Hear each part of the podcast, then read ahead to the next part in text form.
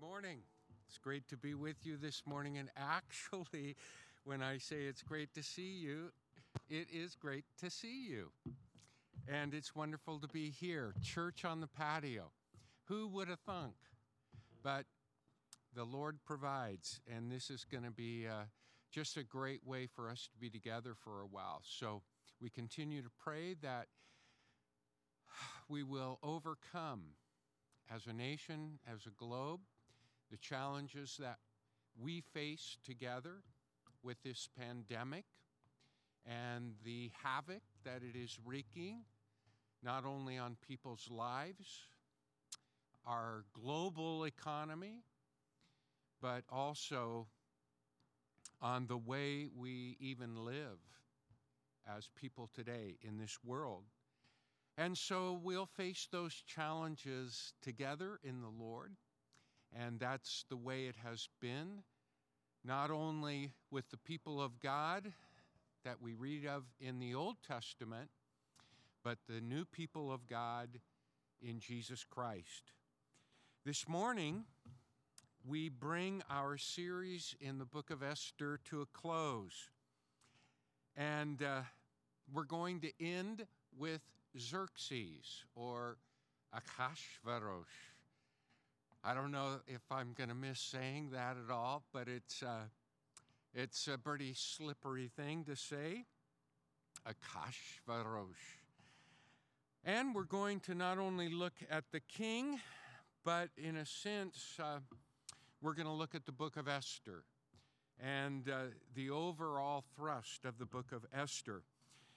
I want us to return to a remarkable moment in the book that we surveyed on the very first Sunday that we looked at Esther. And this remarkable moment is in Esther chapter 7, verses 2 through 9. We're going to particularly focus on verse 5. But let me begin reading at verse 2. So if you have your Bible before you and open, and you're in chapter 7, I'm going to begin reading in verse 2. This is the English Standard Version. And on the second day, as they were drinking wine after the feast, the king again said to Esther, What is your wish, Queen Esther? It shall be granted you, and what is your request? Even to the half of my kingdom it shall be fulfilled. Then Queen Esther answered, If I have found favor in your sight, O king, and if it please the king, let my life be granted for my wish, and my people for my request. For we have been sold, I and my people, to be destroyed, killed, and annihilated. If we have been sold merely as slaves, men and women, I would have been silent, for our affliction is not to be compared with the loss to the king. Then King Ahasuerus said to Queen Esther, Who is he? And where is he? Who has dared to do this? And Esther said, A foe, an enemy, this wicked Haman. Then Haman was terrified before the king and the queen. Is this true? How is this possible? The king and Haman raised a toast to this decree, to this ag- agreed destruction back in chapter 3. And here it is the king expresses genuine surprise. It's like he's totally in the dark. And he was very much a part of it. In fact, Haman brazenly bribed the king. And yet, here he is, I believe, genuinely shocked at what he's hearing. Let's return to verse 4 and look at it closely. The translations vary a little, but what we need to appreciate is very clear in the Hebrew. Esther compares she and her people being annihilated and what is clear here, she compares that with being enslaved. There's a huge difference. And it was common in, in, in antiquity to subdue a people and, in effect, uh, to destroy them by enslaving them. And Esther says, if, if you had enslaved us, I wouldn't have even mentioned it. I wouldn't even bothered you. But you've done more than enslave us. You, on the 13th of Adar, you are going to annihilate us. And this is what shocks the king. And why does it shock him? Because if we go back to chapter 3, when Haman brought the proposal to the king, Haman used a different word. In verse 9, he uses azar and, excuse me, uses avad, and in verse 13, he uses shamad. These are very different notions. One just speaks of a, of a loss, often of a financial or property loss. And they would be a loss. An entire people within his empire would be lost. And uh, Haman brings him 10,000 talents to offset that loss. Or perhaps he expects to recoup it when he sells or enslaves the people. But in verse uh, 30, 13, when Haman sends out his edict, and it's sent, it's written and it's sent throughout the empire in the authority and in the name of the king, he uses the, the word shamad, annihilate. So it's true, the king hears this for the first time and he's truly shocked. But there's an allusion here, too, that I should point out that goes back to 1 Kings. I don't want us to miss this.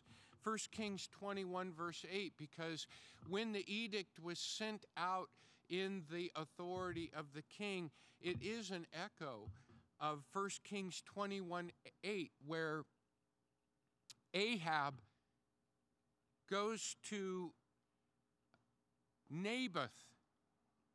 Naboth owns a vineyard that Ahab the king wants. It's right next to his palace. He says, Naboth, sell me this land. I'll give you the money, or I'll give you a better vineyard in, in exchange.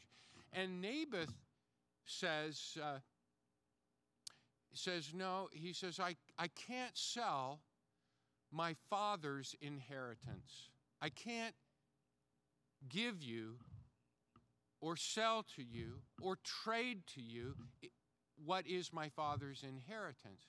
So Ahab is very disappointed. He goes home and he mopes. Uh, he turns his face to the wall. Uh, he lays down and, and he's very, very sad. And he, the queen comes in, Jezebel, and she says, uh, Why are you so sad, Ahab? He says, Well, Naboth, uh, he wouldn't sell me his land. In fact, he actually put it like this. He said to Jezebel, he says, uh, he says, I offered Naboth a better vineyard for his vineyard, which is adjacent. He says, I offered a better vineyard or a, a good price on the land. And uh, Jezebel says, uh, Well, what happened? And he says, uh, You know, he wouldn't sell it to me. He wouldn't, he wouldn't give it to me. And Jezebel says, uh, Don't worry, honey, I'll take care of this. I'll get you that property. And she, we're told in verse 8 of chapter 21, in the name, here is the same wording that Haman issued the decree in the, in the name, authority, signet ring, etc., of, of Xerxes, Jezebel sends out letters to certain people in the empire, and basically, to cut the story, story rather sh- short, uh, she has Naboth killed so that Ahab can get the land. And the prophet Elijah confronts Ahab and basically says, You're not off the hook because Jezebel did that. And the Lord took out Jezebel. But Elijah says to Ahab, You're still on the hook because whatever happens under your authority, you remain responsible for, whether you did it with your hand or not. So we have a clear picture of an irresponsible king here in verse 4 when he he shows this total shock. Of course, he did not know that he was assigning his queen or the, even the Jews by name, but he didn't realize that these people were going to be annihilated, wiped out in a ruthless sort of way. He's clueless. And that is a huge irony in the book of Esther that we've become accustomed to. It's something we've grown to expect irony. The king says one thing, and we know what he means, but there's another meaning to it because of who he is, his character, and what's going on around him. Everyone's life and fate depends on the rule of Xerxes, yet he depends fully on advisors, even a, what we could call an advisor de jour. There are so many advisors throughout the book.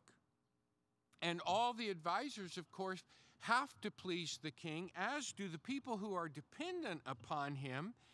And yet, never once does the king himself make a decision. In fact, right here in this story is one of the highlight ironies of the book. Because even when the king, who is upset, he's so angry at realizing that Haman, his most trusted aide, has violated that trust and gone behind his back.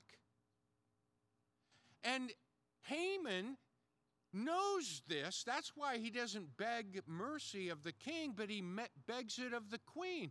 While the king's out in the garden fuming, he comes back in, he sees Haman, and he misunderstands the situation. Haman's begging for his life, but the king thinks he's making a move on Esther. He's infuriated even more, and he says, How can you do this? You not only betray my trust behind my back, you make a move on my wife. And so they put a cover over his face. But who is it that tells the king what to do? An aide. The king is advised on what to do with Haman by a servant. He's hung, of course, for something he didn't even do. Of all the crimes and misdemeanors in the whole book that Haman commits, he, this is the one time we know he's innocent. He really was begging for his life. He wasn't making a move on Esther. And the king entirely misunderstands the situation. Even if he does the right thing finally. It's by mistake. Who is the protagonist? Who is the main character in the book of Esther? It's Xerxes. The book begins with him. Haman doesn't appear. He doesn't even come on the scene till what is chapter 3. Esther and Mordecai don't even come on the scene until the middle of chapter 2. The king opens the book, he closes the book. In every chapter, he is a presence, a primary presence, if not in a speaking role, in a presence of importance role. His name, Akashverosh, occurs 30 times in the book of Esther, compared with Esther's name 55 times and Mordecai's 58. But get this the king's title, the very word king, occurs 200 times in the book of Esther. In fact, the characters of the word king in Hebrew, MLK for Malak, occurs 250 plus times.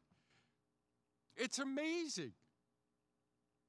The king is ever present. In fact, in this story, nothing can be done in the kingdom without the king's permission.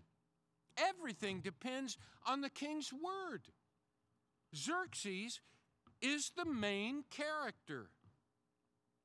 All the main characters have pairings Mordecai and Haman, Esther and Vashti, but there's no pairing for the king. Only the king, only Xerxes does not have a match. And yet, he does. I can't imagine a reader getting even to this point in the story, and certainly by the end, to begin to see that Xerxes' absolute power is meant to occupy the role of God that is found in all the other writings of the Old Testament and Bible. Anyone familiar with the biblical world, anyone familiar with God's Word, would begin to sense this, this guy's in the place of God. The pivotal importance of the king becomes ironic. It's not what we expect. And what we expect of a ruler is not what we get. We get an anti ruler, we get a reverse king figure. In fact, we start to see in our own minds a reverse king a king that is not Xerxes, the king that we would expect. And in our minds, we can begin to see an unseen ruler, or an unseen ruler already is there, creating the irony that we observe and feel with King Xerxes. Because it's like, it's not supposed to be this way. This isn't what a king does. This isn't a responsible leader or ruler or overseer. In fact, the world of Esther that we get here in the book, the kingdom of Xerxes, you think, man, I don't know if I could live in such a fickle, arbitrary world in which there's no order. And so it is. Xerxes is the anti king, and the reverse king is God. The reverse king, the one that we don't see, is the one whom we begin to realize is responsible for all the reverses that are occurring, all of the reverses that we experience, the, the miraculous reverses, the unexpected reverses, the reverses that take us by surprise, that set the world right.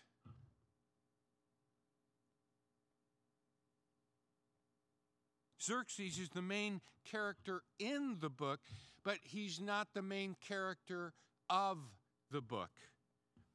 My pastor told me everything I learned. I remember the words so clearly. He says, Everything I learned in ministry, I learned from.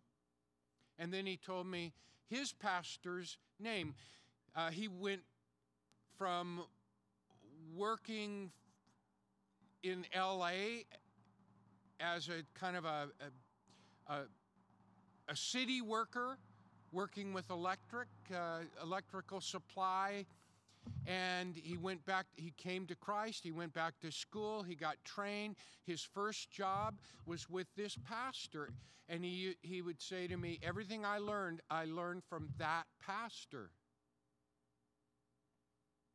And then he told me, I did everything just the opposite of what he did because what he was describing was a pastor who did everything in a way that was harmful, that fouled things up, that blundered things, that made a mess of things. And largely it was because of his folly, and his folly was driven by his selfishness. Some people think that when you get into a position of leadership, and we all have positions of leadership, some of us grow up and our first position of leadership may be in a job, but it often becomes being a parent. And if we're selfish and full of folly or foolishness, we end up ruling like a Xerxes or like the pastor that my pastor talked about. Sometimes there are reverse figures. I'll be real honest with you. There were things about my father I said, I will never do things like that. I will be the opposite of him. Strange motivations in our lives sometimes come from negative examples. And sometimes they're the most powerful examples of what is true and what is real. And so it is here I just want to ask one additional question about Xerxes, about his figure, and about what the book of Esther seems to be causing us to see through this anti figure, if you will. At whose gate does Mordecai sit? The king's gate. It happens again and again. And strikingly, it's there in chapter 6, verse 12, that Mordecai is elevated to a, it's like king for a day. He's paraded about the city. Haman must make an announcement. This is what is done for the man that the king wishes or desires to honor. And he's treated like a king. But then Mordecai goes right back. It just said, you would think after all of that, you know, you, you just don't go back to where you were, but he does. He's the same man the next day that he was the day before. But it is there that everything seems to happen for Mordecai. And I begin to question in my mind is this word king, is it to be understood with a small k or a capital K? Whose gate, who is the king that Mordecai sits at? I think that we are to see kind of a double meaning when we read Mordecai sits at the king's gate. That is the seat, if you will, that is the location that Mordecai goes to hear from God, to commune with God, to serve God, to get refreshed with God. It is from there that Mordecai learns things that no one else in the story of Esther knows. It's there that Mordecai gains perspective. It's there that he gets refreshed. In fact, at the beginning of chapter 4, verse 1, it is at the king's entrance that he goes clothed in sackcloth, sackcloth and ashes. Do you realize that in Daniel 9 3, as well as in Isaiah, it is in such contexts as those that people are in the presence of the Lord in humility before the Lord in sackcloth and ashes. In fact, in Daniel 9 3, Daniel says, I gave my attention to the Lord God to seek him by prayer and supplications with fasting, sackcloth, and ashes. The king and Haman, they're open books, but not Mordecai. He is the one figure that we don't know what to expect. He cannot be an ironic figure because we don't know what to expect of him except that he increasingly, and therefore, even by the end of the book, and therefore always, is a predictable, stable character. He's a man you can trust. He's, he's a person you can depend on. He's a person that you can look to. And do you know who looks to him and depends on him and trusts him? Esther, the heroine, if you will, of the book. You see, we are to look to a Mordecai. And who does Mordecai look to and trust?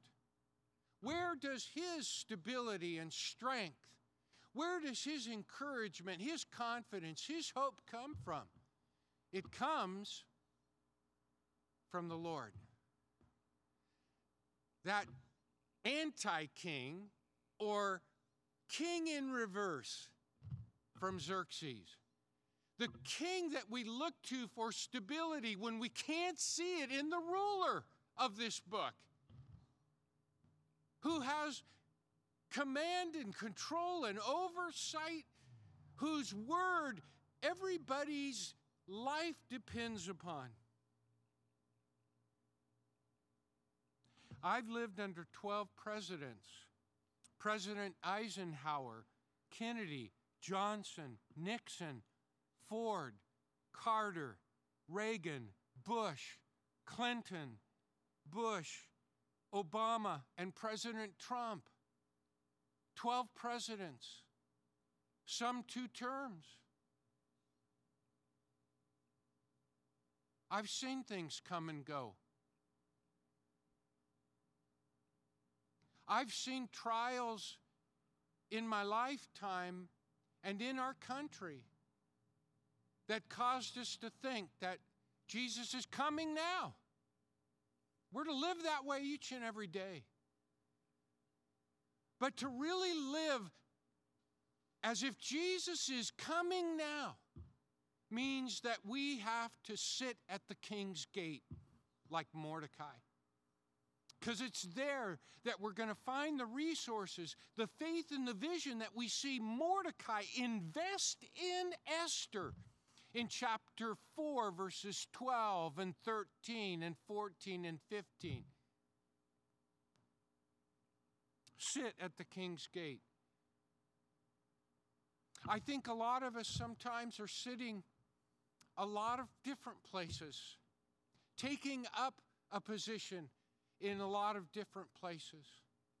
We couldn't hear a message more timely on the cusp, uh, just on the cusp of the finish of the Democratic convention and the start of the Republican convention.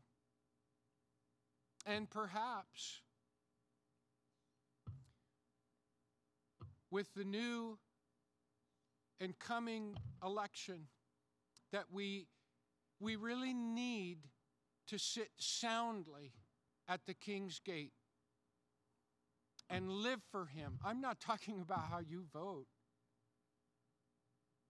unless you're voting your values, but uh, about how we live our lives, where we find our hope, what we invest ourselves into, what we talk about, and how we talk about it, and what kind of an example we live.